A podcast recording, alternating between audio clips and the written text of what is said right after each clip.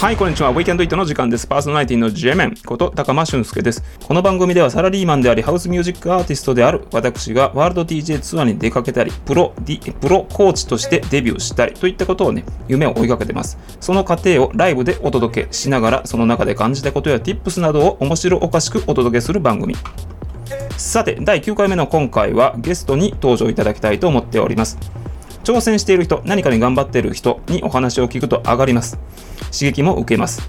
そういった内容で、えー今日はお届けをしていきたいと思います。今日のゲストはヨナさんでございます。ヨナさんは14歳から DJ をされており、現在プロプロ DJ として活躍をされています。今日はどんなお話が聞けるのでしょうか大変楽しみです。それではどうぞ。こんにちは、皆さん。えー、南でよく DJ してるようになっています。はい。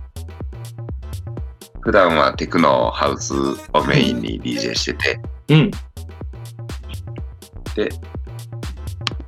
大概うんはテクノ、うんハードテクノ、アシッドハードテクノ。うん。アシッドテクノの。風に DJ してます。はい、ありがとうございます。えーっと、紹介のところでは、あの、ちょっと言ってなかったんですけど、与那さんは大阪を拠点に活動されていて、で、大阪のね、えークラブのメッカである南っていうエリアで、えー活動されている。で、ハードテクノとかアシッドテクノとかね、えー中心にやられているということで、えー私もね、え1回、2回、3回ぐらい共演しましたっけ ?2 回かな共演したことがあって、2回か。で、 3回えー3回ぐらいありましたっけでめちゃくちゃ DJ うまいっすよね。ありがとうございます。ね、さすがのキャリアだなっていう感じなんですけど、そのキャリア、えっと、また幅が広いですよね。ジャンルの。めちゃめちゃ幅広いですね。ねえ。えっと、メインでこれ、これがメインのスタイルだっていうのはテクノなんですかね。テクノですね。おーテいつクノ頃うをん。 2分、3分で早回ししていくっていうのが自分のスタイルでおやっーてます。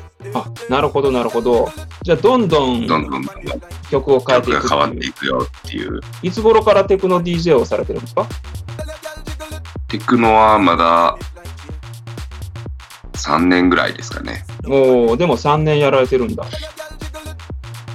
テクノ自体にハマったのは3年ぐらい前。うんうんうんうん。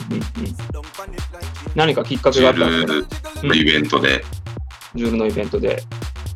ジュールの低音クラブっていうイベントがあるんですけど、はい、低音クラブ。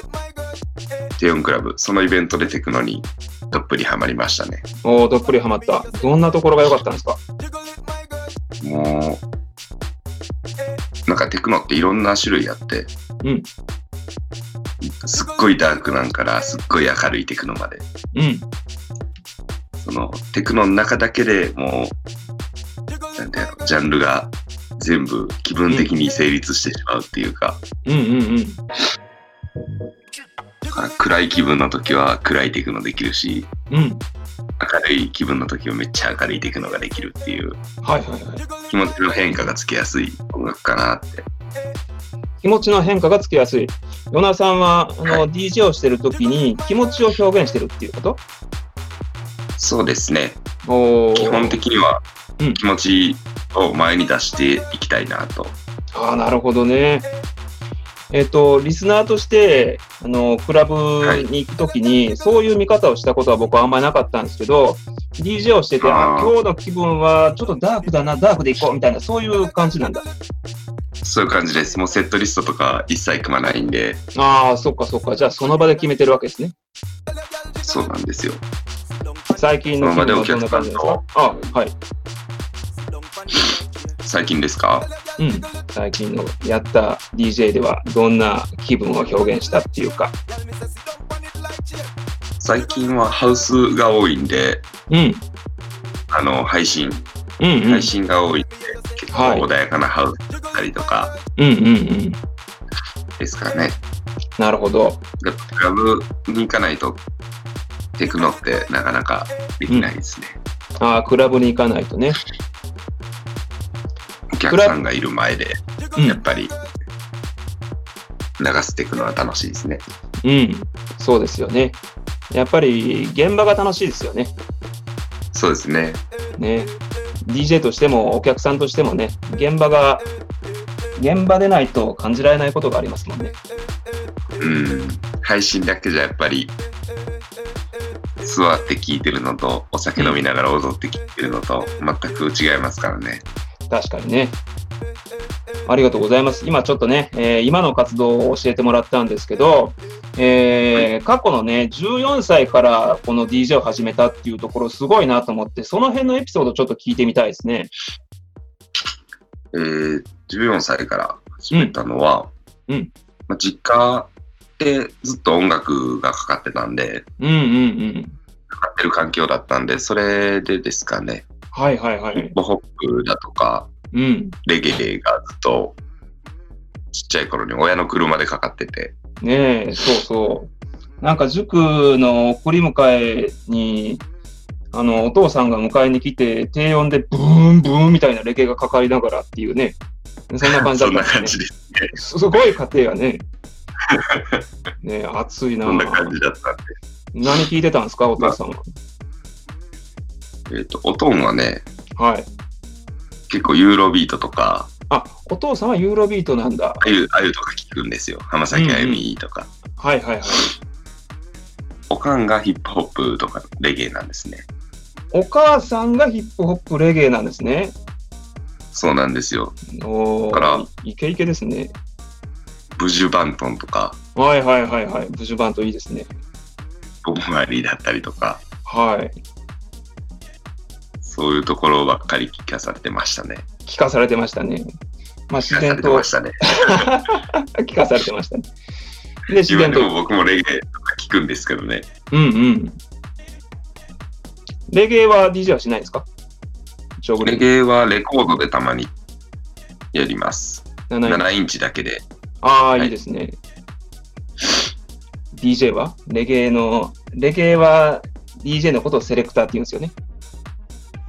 そうですね。セレクタほんで、ー、DJ えっは歌う人らしいですね。と DJ は歌う人ですよね。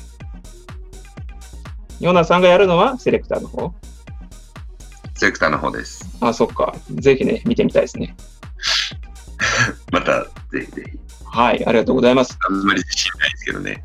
いやいやいや。あの、ヨナさんの DJ は私個人的に見てて、あの、バラエティに非常に富んでてすごく楽しいなと思ってて、えー、ぜひね、あの、いろんな方に聞いてもらいたいなと思っています。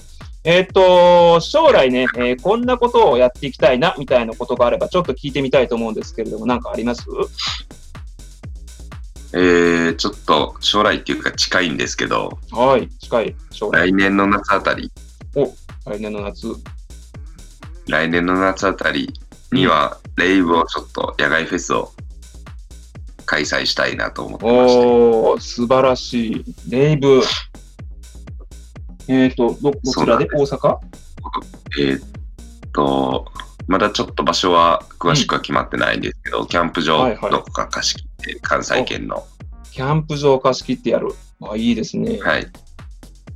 来は年、い今年ではないんですけど、来年の夏にうんうんうん。け計画してます。ああ、いいですね。なるほど。どんなかけるんですかあ多分テクノとヒップホップとかですかね。素晴らしい。ありがとうございます、えーめちゃくちゃ楽しみにしてます。最後ありがとうにござ、います。はい、はいありがとうございます。じゃあ最後にね、これを聞いてくれてる方に何か伝えたいことあれば、あるいは告知でも何でもいいので、おっしゃっていただいてもいいでしょうか。はい。えー7月11日、告知なんですけど、はい。クラブジュール復活してから僕の一発目の DJ お、復活してから一発目のになり DJ ま。すはいはい。えーえーっと、メインフロアではないんですが、はい。え2階のサブフロア、ゲストで出演させていただきますんで、はい。お願いいたします。お願いいたします来。てください。はい。えー夢を持ってる人の話、やっぱりいいですよね。すごく刺激的でね、えーちょっと今日は元気をいただいた感じがしました。来年の夏にレイブ、めちゃくちゃ楽しみにしております。はい、えーでは今回はね、えーこういう形でお届けいたしました。次回お楽しみに。